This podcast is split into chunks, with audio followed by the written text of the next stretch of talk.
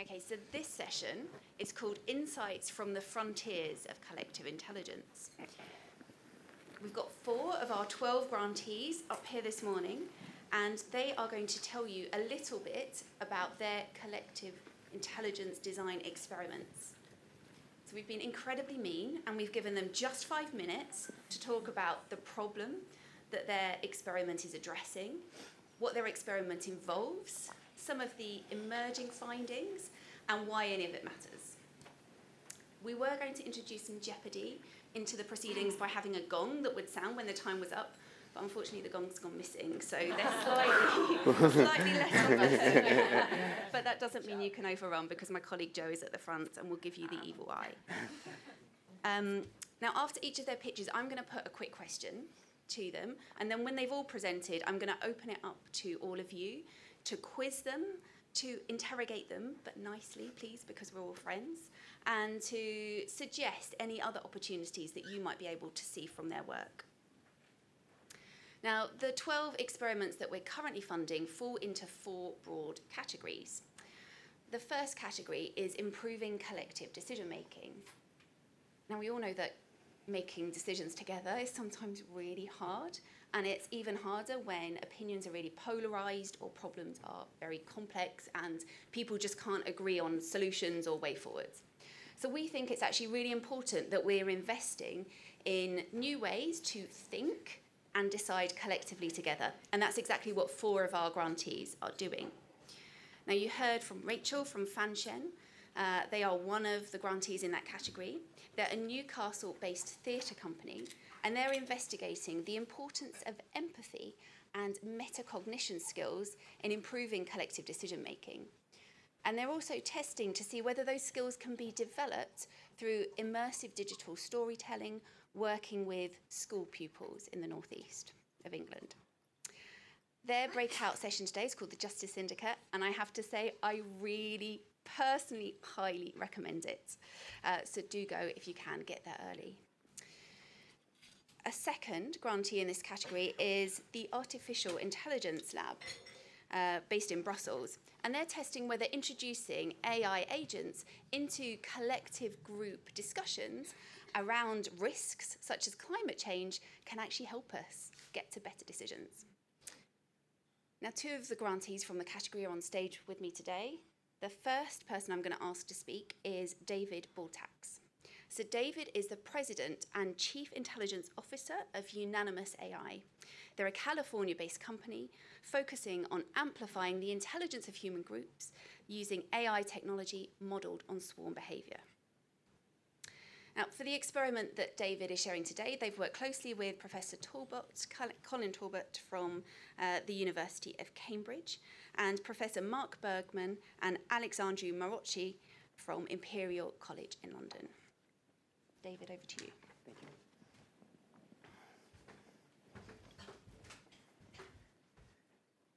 Is the, So green is forward. okay.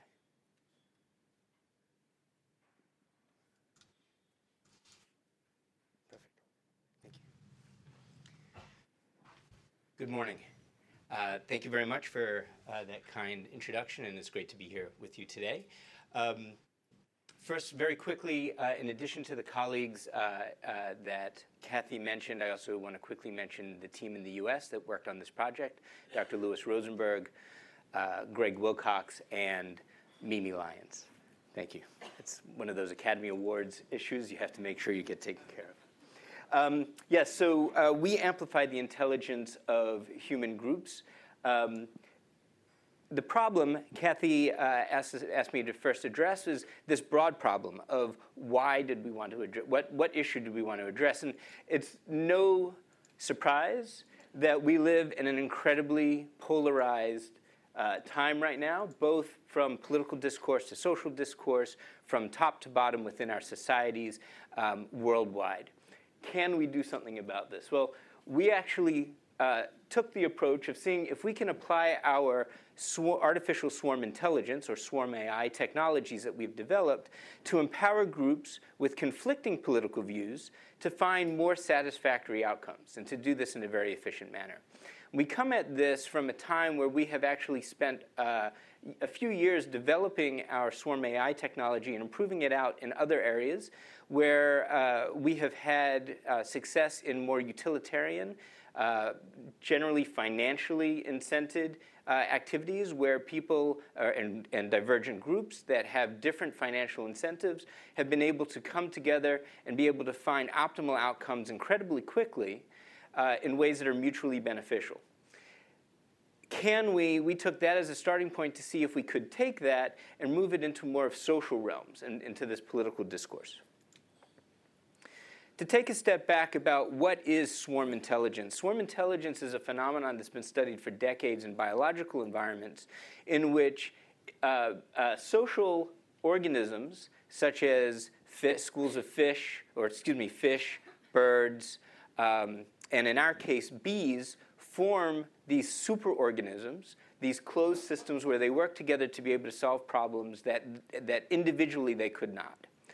We've taken that and applied the lessons that we could derive from the way in which these superorganisms interact and solve problems, in our case specifically the swarming behavior of honeybees, and applied that in the development of swarm AI algorithms that allow humans to work together in similar principles. And so in very, very quick uh, and efficient systems, be able to have these different groups work together online.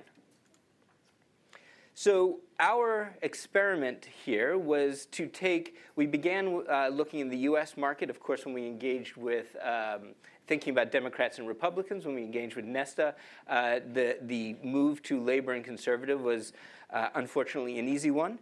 Um, and we tasked these, uh, these groups of labor and conservatives to set priorities uh, with the U, uh, for the UK government on three sets of hot button issues that we worked with our collaborators uh, at the universities here in the UK um, to identify. So we were able to come up with some very uh, divergent and polarizing issues and be able to present that to these groups. And we did this allowing the uh, participants to do so individually it's for them to register their opinions individually and together with, as swarms within uh, the swarm environment, the swarm AI environment. We did this with um, uh, participants who were in the swarm as well as control groups. Uh, we refer to them as the outgroup. Um, and then we were able to assemble or aggregate their results via majority vote and Borda count, which are two very popular uh, ways in which the political system counts today and within the swarm environment, and then test on satisfaction. Our hypotheses were that we would see greater satisfaction in the results of the swarm based lists and greater satisfaction among participants in the swarm environment. We also hypothesized that there'd be improvements in satisfaction would not be impacted by group size and the mix of the participants. So this is a, uh, a replay of what it looks like of a group to go through this process. Each of these horseshoe magnets is being controlled by one of the 20 people who are participating. They were tasked with examining these six issues and defining, putting them into order. And they define them first by identifying which is going to be the lowest priority then they selected that choice. In this case, they eventually come to globalization. We remove that choice, we re ask the question, and we complete that cycle until they have narrowed it down to uh, put them in order until we get to two, uh, two selections. This is the replay of the top two selections um, Brexit and income inequality. And the question now was changed for them to identify what was the highest priority you can see very quickly that they arrived that Brexit should be the highest priority by a lot. The results of all of this, and um, be happy to discuss this in greater detail since we have such a, a short amount of time now. Um, we'll be able to talk about greater detail at the poster session um, uh, later this afternoon. Um, but the results are that the swarm method uh, did produce rankings that were perceived by both the participants, the in group, and by our control groups as being more satisfactory than the majority vote method, one of the most popular uh, voting methods. The Borda count and swarm methods so far show uh, very similar perceptions, and that we didn't see any significant differences in satisfaction so far between uh, the two different groups of participants. Again, this is preliminary data. We're continuing to um, crunch on these numbers, and actually, we'll have more finalized numbers in the next few weeks. Why does this matter? I think it's self-evident we, we need a better solution moving forward. If we can apply AI and CI in any particular combination, um, it's worthwhile. Thanks, David. Um,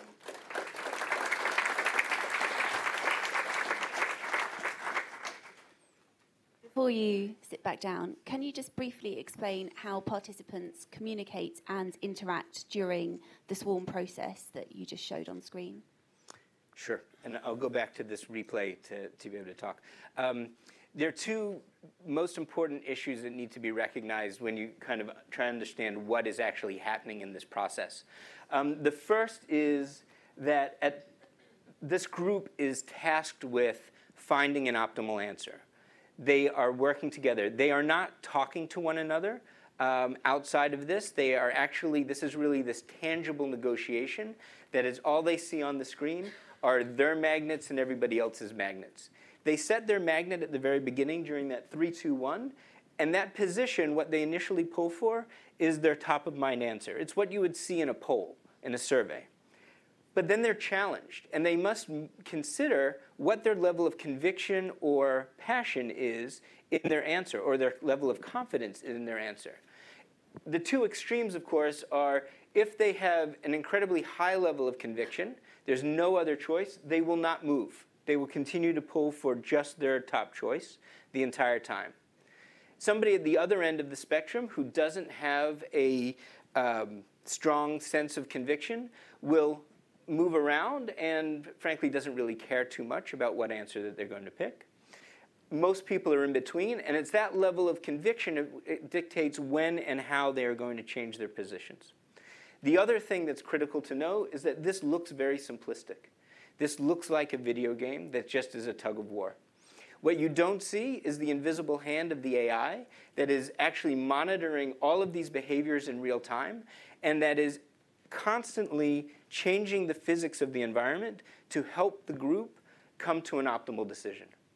So I'm going to leave it there. Again, it's an invisible hand. Uh, the AI part is the invisible hand, but this is a, co- a true combination of the psychology of, uh, of the humans that is working within a closed system with the technology.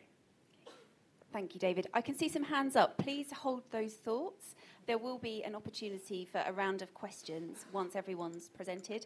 And also, I should say, there is a poster session over lunch where all 12 of our grantees will be outside and you'll be able to go and chat to all of them uh, and ask them any other questions that you have. David, thank you. Thank you. Our next grantee is Vito Trianni. Vito's a researcher at the Italian National Research Council. He works for the Institute for Cognitive Sciences and Technologies. And like David, he's also an expert in swarm intelligence. He studied um, decision making, collective decision making in both artificial and natural groups, and he's now applying his knowledge to improving human group decision making. Vito, your turn.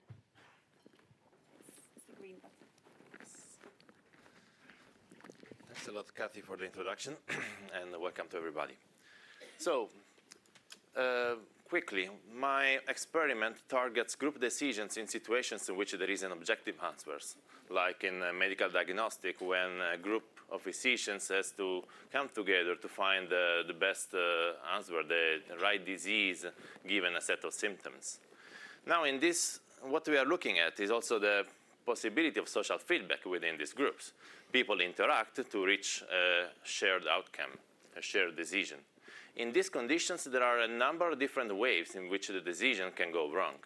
For instance, some individuals may overly attract attention and bias the group decision toward a maybe wrong answer.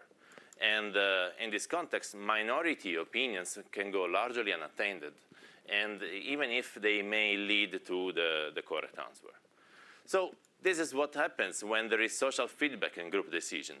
And uh, there are negative effects that can come out from individual and social biases. What we are looking at are two particular aspects that is overconfidence when there is someone that sticks too much to some uh, mm, opinion, to some uh, alternative, without taking into account all the possible uh, information that he has.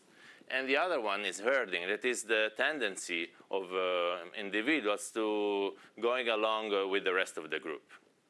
This, we believe, is worsened when there is unstructured information exchange. So what we are testing in our experiments is structuring the information exchange and having a multi-agent system mediate the interactions within the group.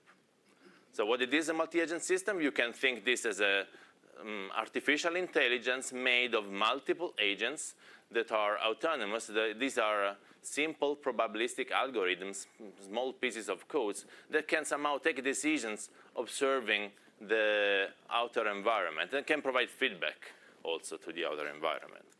So in practice, our little agents observe the opinions of the users in the group, and they may change their status by endorsing one or the other opinion.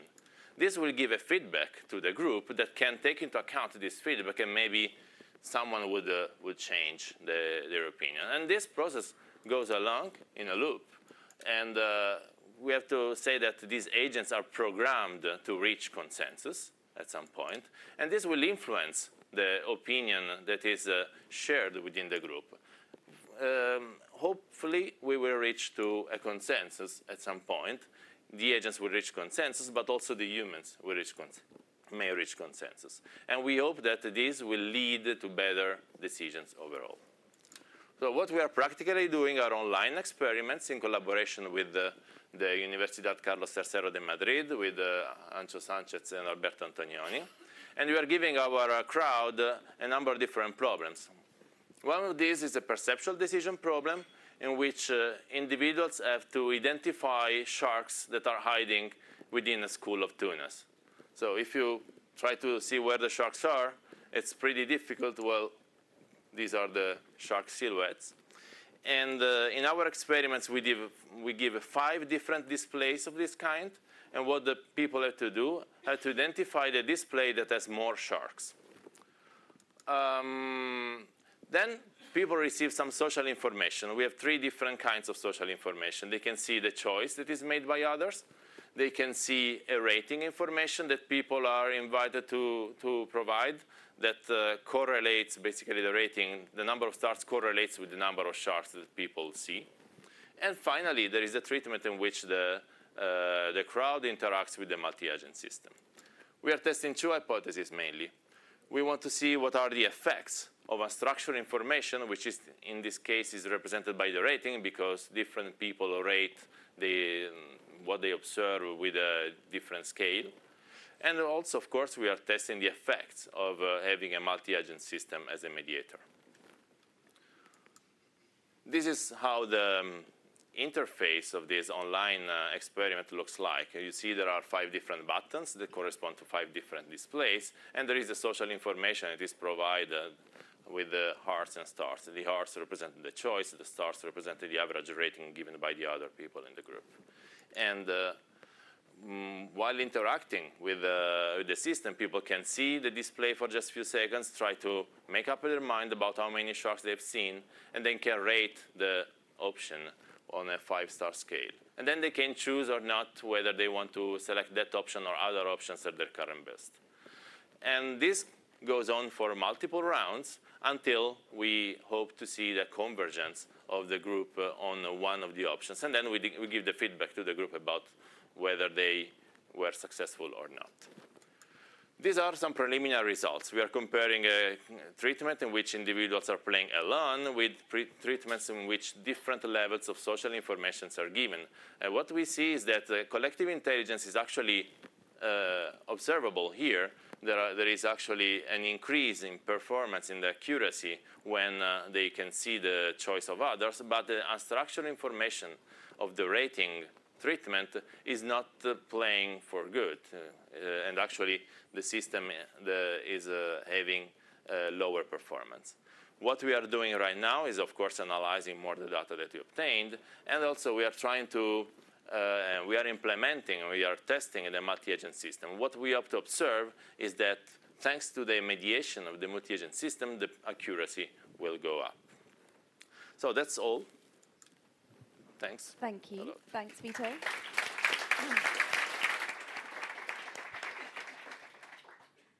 So, Vito, at the moment, this is very much a lab based hypothetical study. Is this going to have application in a real world context?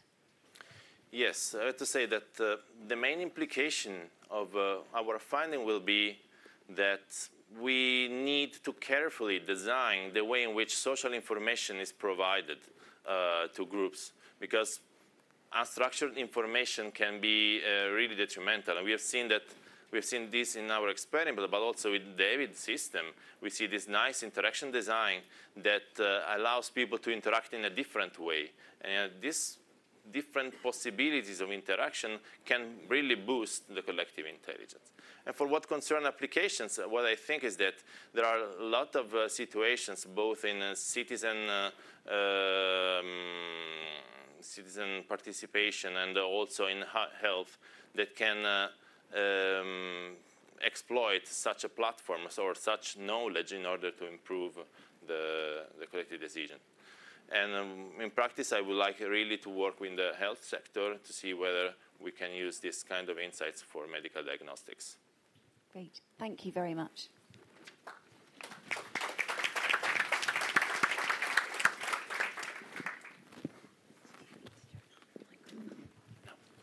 So, our second category of experiments is around making better use of the insights that are generated from citizen, uh, that are generated through collective intelligence.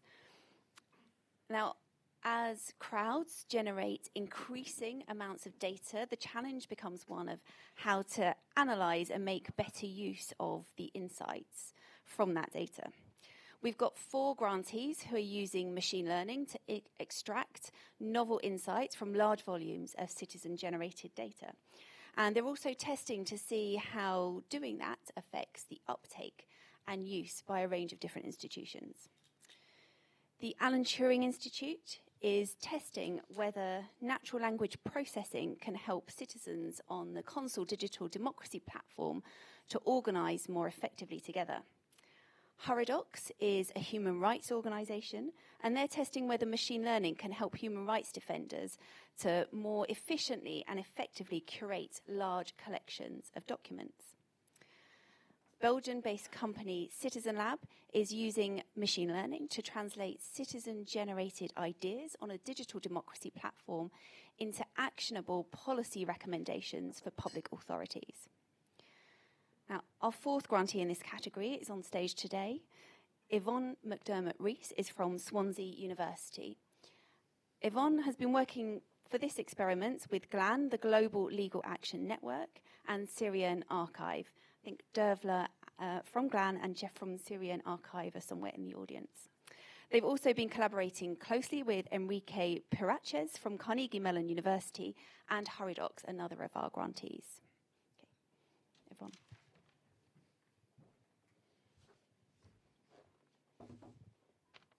Thanks, Kathy.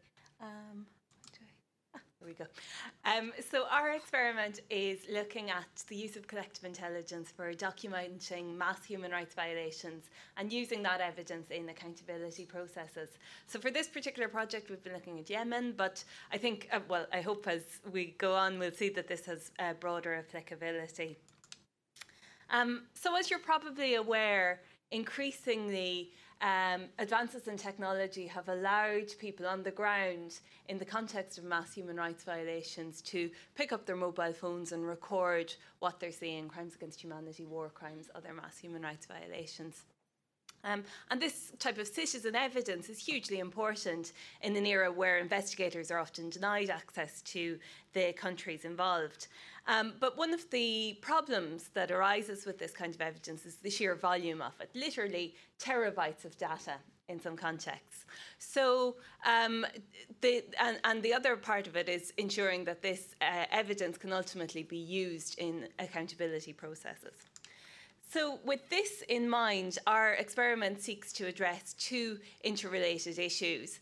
One is whether a collective intelligence approach can be used in terms of um, analysing and filtering that huge volume of content uh, to identify the most relevant and important evidence for uh, accountability processes. And the second is uh, looking at whether uh, these uh, tools can be used to help to collect and preserve and analyse the uh, type of evidence that is generated in this way. So, on the first side of this, um, Jeff from Syrian Archive and, and, his colleagues have been working on using machine learning to detect uh, cluster munitions. Um, and, and other contexts, but it, we'll just talk about cluster munitions today.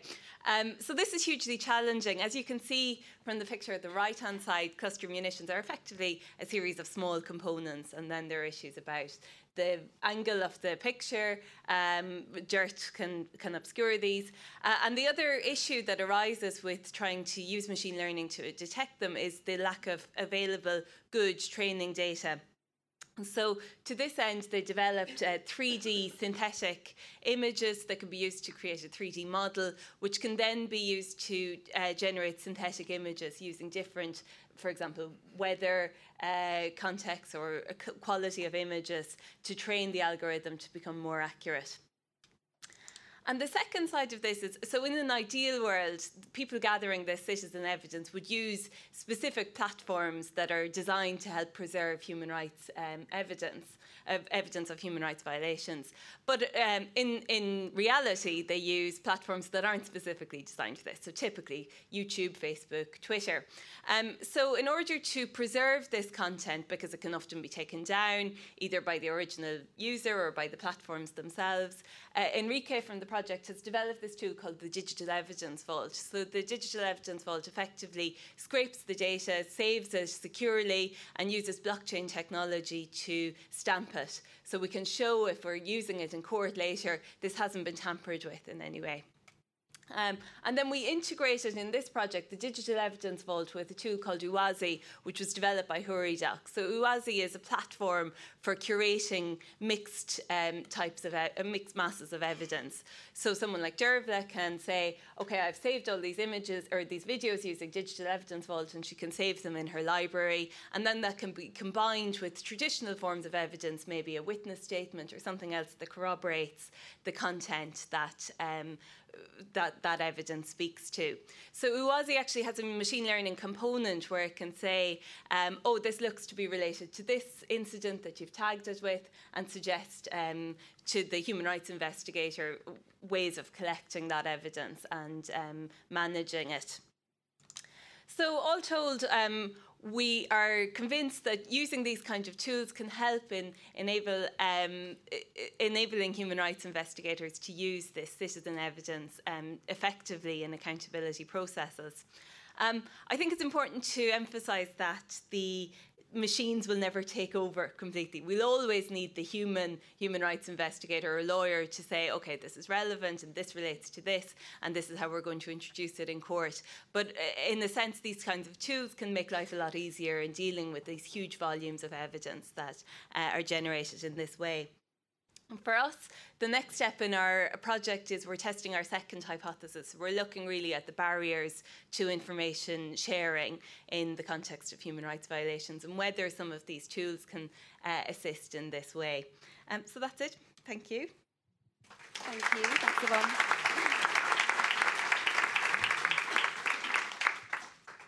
So, Yvonne, one of the hypotheses that you're testing and one of the things that really attracted us to your experiment was the idea of potentially this crowdsourced data that's been curated through machine intelligence being used and being made admissible in a legal context. Mm-hmm.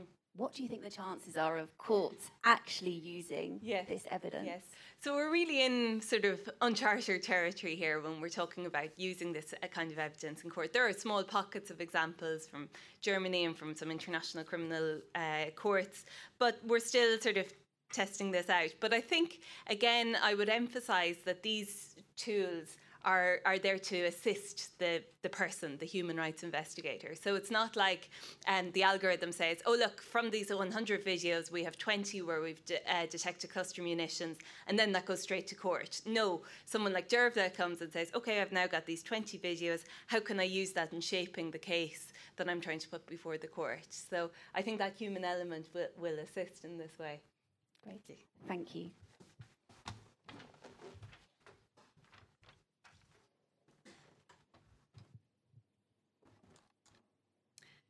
So, the third category of experimentation is around increasing the effectiveness and participation of citizens in collective intelligence projects. And it's probably really obvious, but it's also really hard to do to keep citizens engaged and motivated and contributing and participating effectively. So we've got two grantees who are in this category. We've got the University of Southampton, who are te- testing different strategies to sustain crowdsourced analysis of drone footage in humanitarian and emergency responses. And we've got the University of Edinburgh, who are comparing two different types of intelligent recommendation systems on a citizen science platform.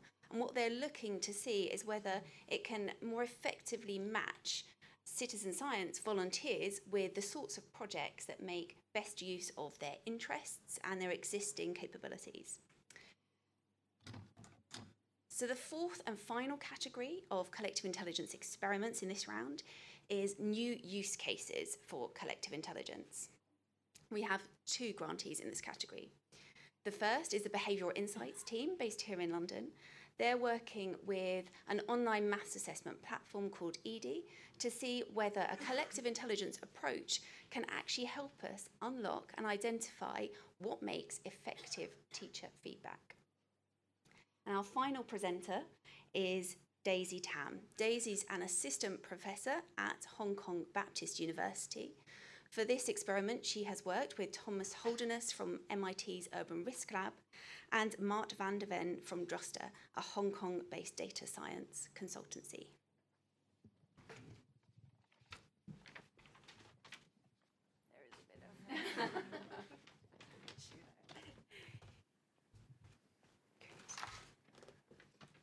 Thank you, Kathy, and thank you all for being here. Um, hey, today's World Food Day, which makes it um, which makes it a really good opportunity for me to talk about my work. Um, the project is couched in in urban environments, so I'm interested in how cities feed themselves, how they deal with waste, and also how can we better prepare cities so that the population have safe and healthy and sustainable food sources to sustain an active life. Cities are interesting places. They are crowded, they are densely populated, they are well connected, which makes it an ideal environment to test the power of the crowd. The project um, that we're working on looks to extend the uh, extend crowdsourcing beyond the collecting of information and data to the movement of physical goods for the, uh, for the wider good. Um, and we think we can achieve that by enabling crowds to self organize and to do real time collaboration so that we can better mobilize skills and resources.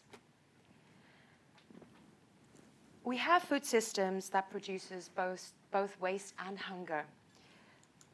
In the case of Hong Kong, we throw away 3,600 tons of food every day to landfill, which is equivalent to 250 double decker buses. All at the same time, 20% of the population live in poverty, with three pounds for three meals a day. With increasing climate uh, events, we are witnessing uh, fluctuations in food prices because of the supply chain. And uh, we've already witnessed two price hikes due to weather events. So, in this kind of context, food rescue becomes one of the means in which to provide uh, the socially vulnerable uh, resilience and also uh, food security. But they are faced with many challenges. The temporal and spatial challenge for food rescue is, is, is the first. So, in my case study, I have 240 bakeries spread all across the city and a window of two hours to collect all of the surpluses. So, how do you effectively um, gather all of the surpluses in such a small time window? Currently, NGOs organize and recruit volunteers and organize and assign them tasks, uh, which is very labor intensive and very manual. Um, what we see then is um, uh, very labor intensive for the NGOs themselves, but it's also a very high time cost for participants. what we developed um, with Breadline is a decentralized system where we connect volunteers directly to donor bakeries so that they could pick up the surpluses um, for the NGOs, for their beneficiaries. Volunteers themselves can self select tasks based on what is easy for them instead of being assigned by the organization. They can also choose where they go based on um, their day their day to day commute. So this allows uh, a much more sort of uh, flexible reaction to something like what uh, currently NGOs are using, which is non shareable information, non changeable action. And the next problem that we see very often with food rescue is fluctuating availability. Um, at any given day, about 20 to 30% of the bakeries sell out, and you never know which one. So there are a lot of cases where we see volunteers with empty runs, which is also a waste of time and resources. Um, what Breadline also does is collaborate with the bakeries so that the shop staff enter an approximate amount of bread left over an hour before closing so that volunteers can see it and then they can react to it. Um, they can choose to go to another place if there's not a lot of bread left in their chosen um, bakery, or they could go somewhere else um, depending on that situation. So, this is Breadline in action where they could also then, when they arrive at the bakery, uh, the amount of bread that is collected and gets entered directly into Breadline, which is then directly shared to the NGOs themselves. So that streamlines a lot of the reporting processes. Um, with networked intelligent actions, as we see it, um, what we have preliminarily uh, seen is that we are four times more volunteer efficient. We have one and uh, 1.5 times increase in donor base without extra cost to the NGOs themselves. Um, and we're seeing higher impact pickups. So every visit that volunteer goes to can collect uh, um, more bread from each branch. Um, the idea of um, having networked intelligent actions um, really is, is, is, is, a, is a form of decentralized system which enables the crowd to act. Um, it creates a collective which is purposeful, which is transient, um, but which, can, which is also scalable. Um, we are hoping that in thinking about the crowd and a new collective in such a way that we are able to achieve more, to not only see more but do more, and so that the sum is bigger than uh, the sum is bigger than its parts. And I have Tom and Mart to thank for making this project um, a, a, a reality. Marta's just behind there. Thank you.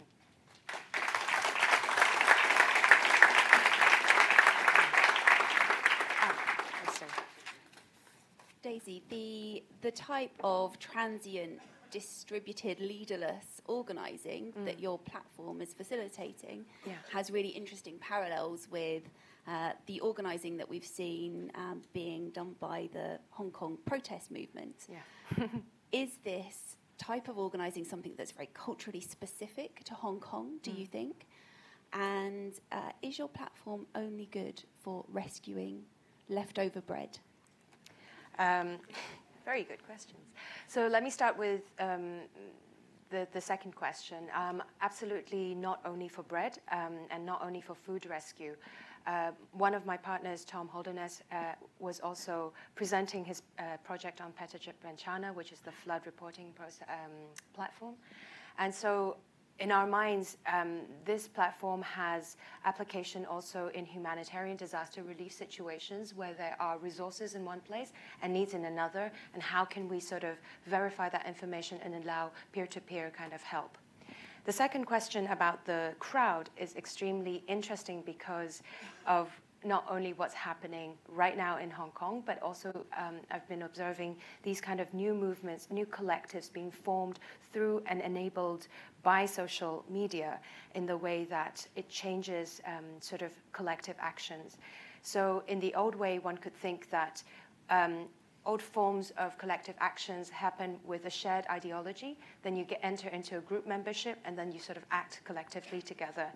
And right now, with um, the kind of uh, information um, shared in, in, in, in such uh, distributed ways, people are able to participate in their own capacity in a very flexible manner, creating these kind of um, transient, loose collectives. But then, collect, but then collectively, yeah, I, I think this, this is a very powerful force, um, which can be seen, yeah, not only in, in my platform or in Hong Kong, but also observed elsewhere.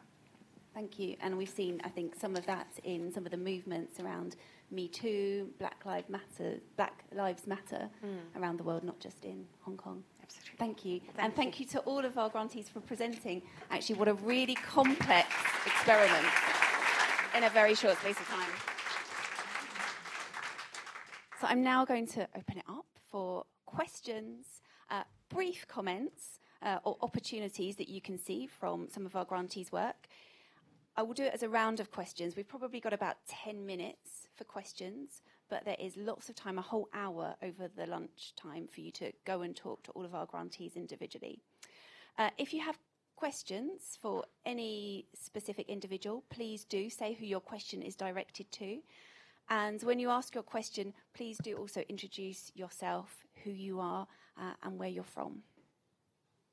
There's a question from a lady at the back um, and then a gentleman behind her, and then I'll take two more questions from here in the front row, the gentleman and the lady.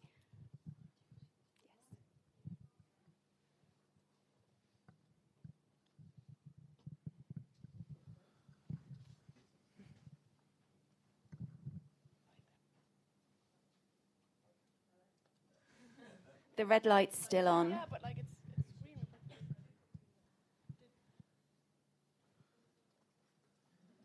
Would you like to come to the front?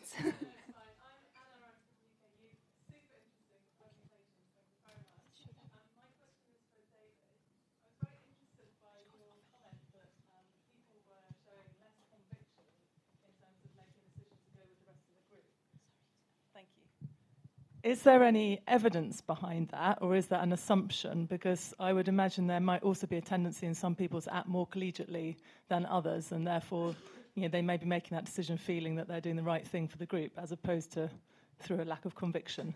And I suppose linked to that, there may be gender differences in people's decision making. Okay. Thank you. So if you can just hold on.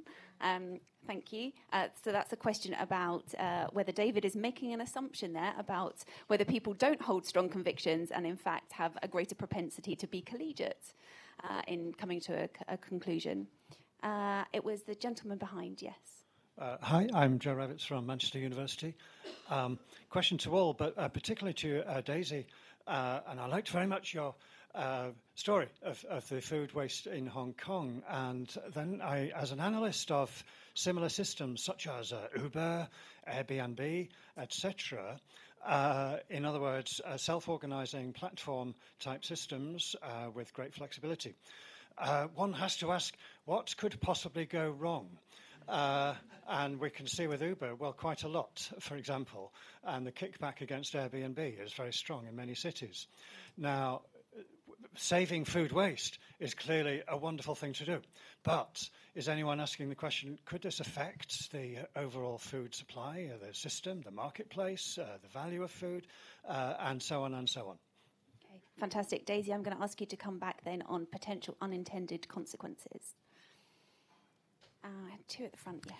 Mine's a bit like the first one for David. uh, sorry, Julia Sykes, KHDA.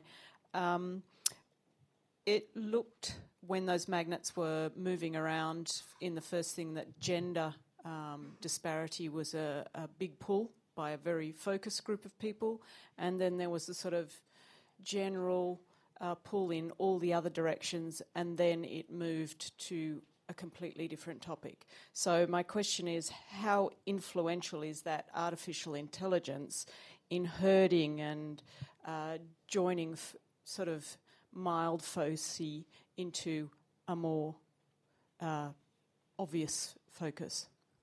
Okay, that's how much is the AI influencing that change of heart? Um, yeah, great.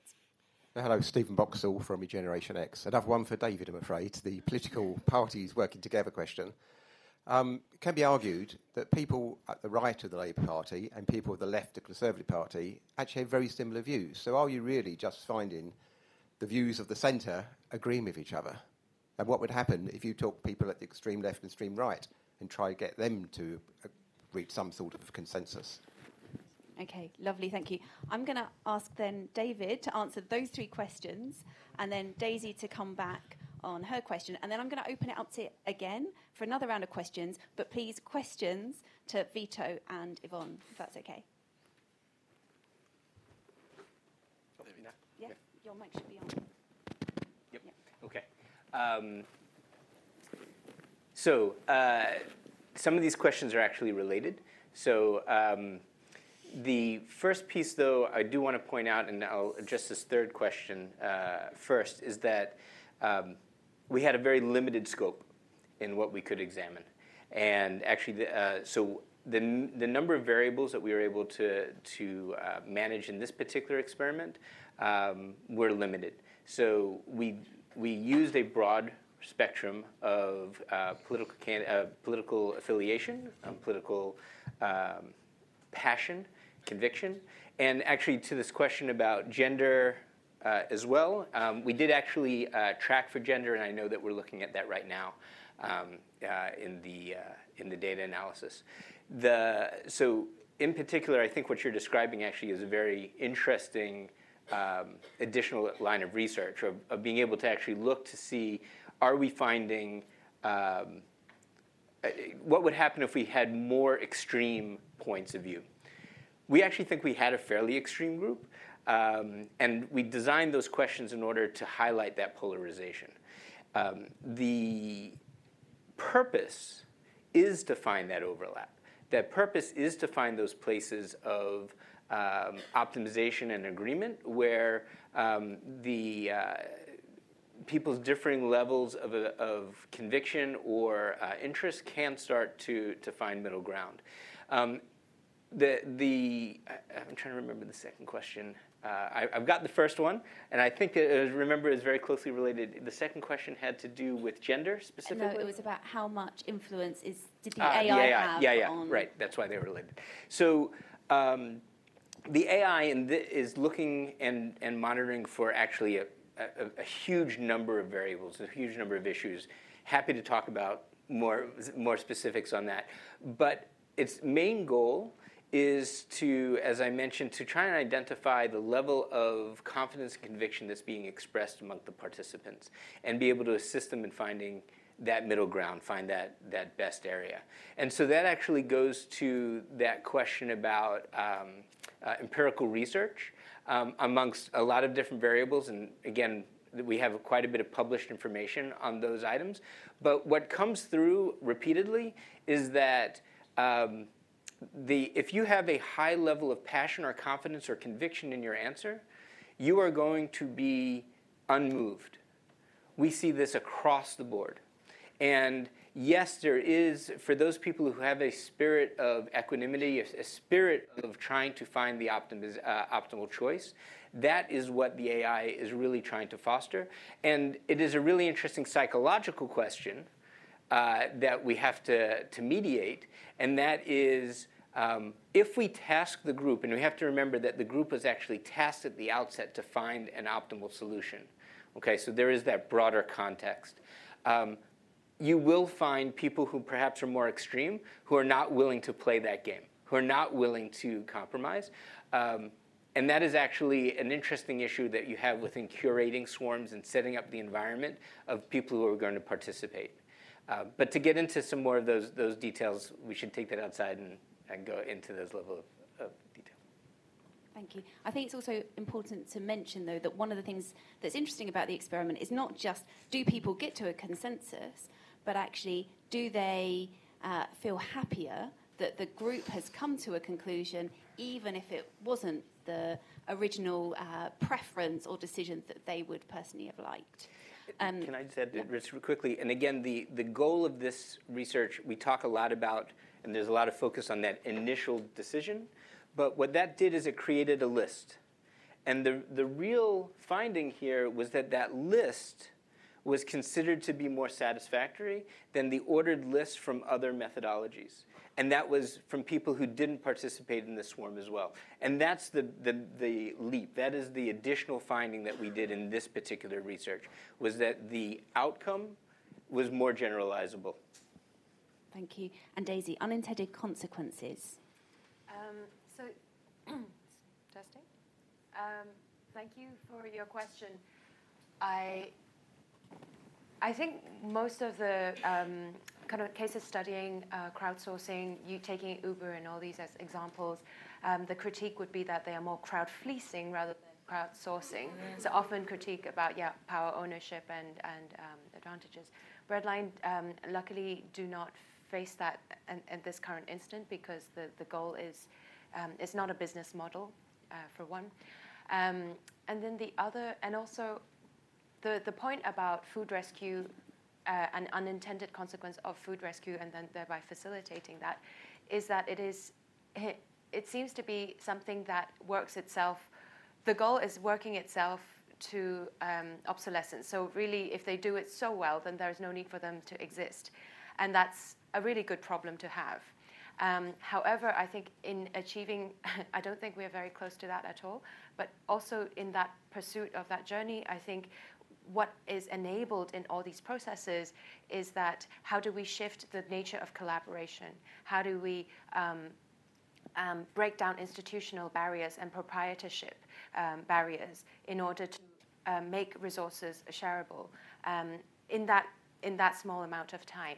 Um, and so all of these things I think are valuable uh, that will push us a little bit further in, in this question of collective action.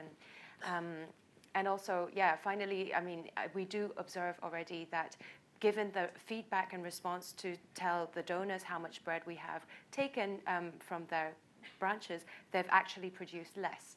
So we are seeing, um, because they see how much they're actually wasting, so they're like, oh, thanks for that. You know, I'm going to make less. So there'll be a bit less um, to left over at the end of every day.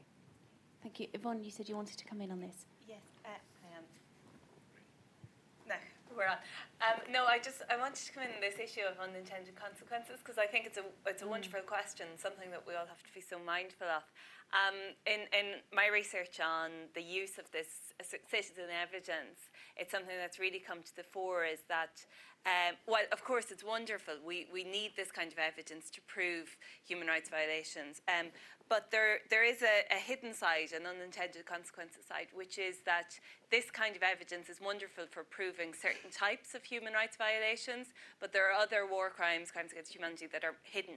Uh, in, when we look at this kind of evidence, sexual violence, starvation as a weapon of war, uh, a, a, whole range. And, and so there's an issue there about what kind of stories are, are being told through this kind of evidence, and more importantly, perhaps, who's telling them.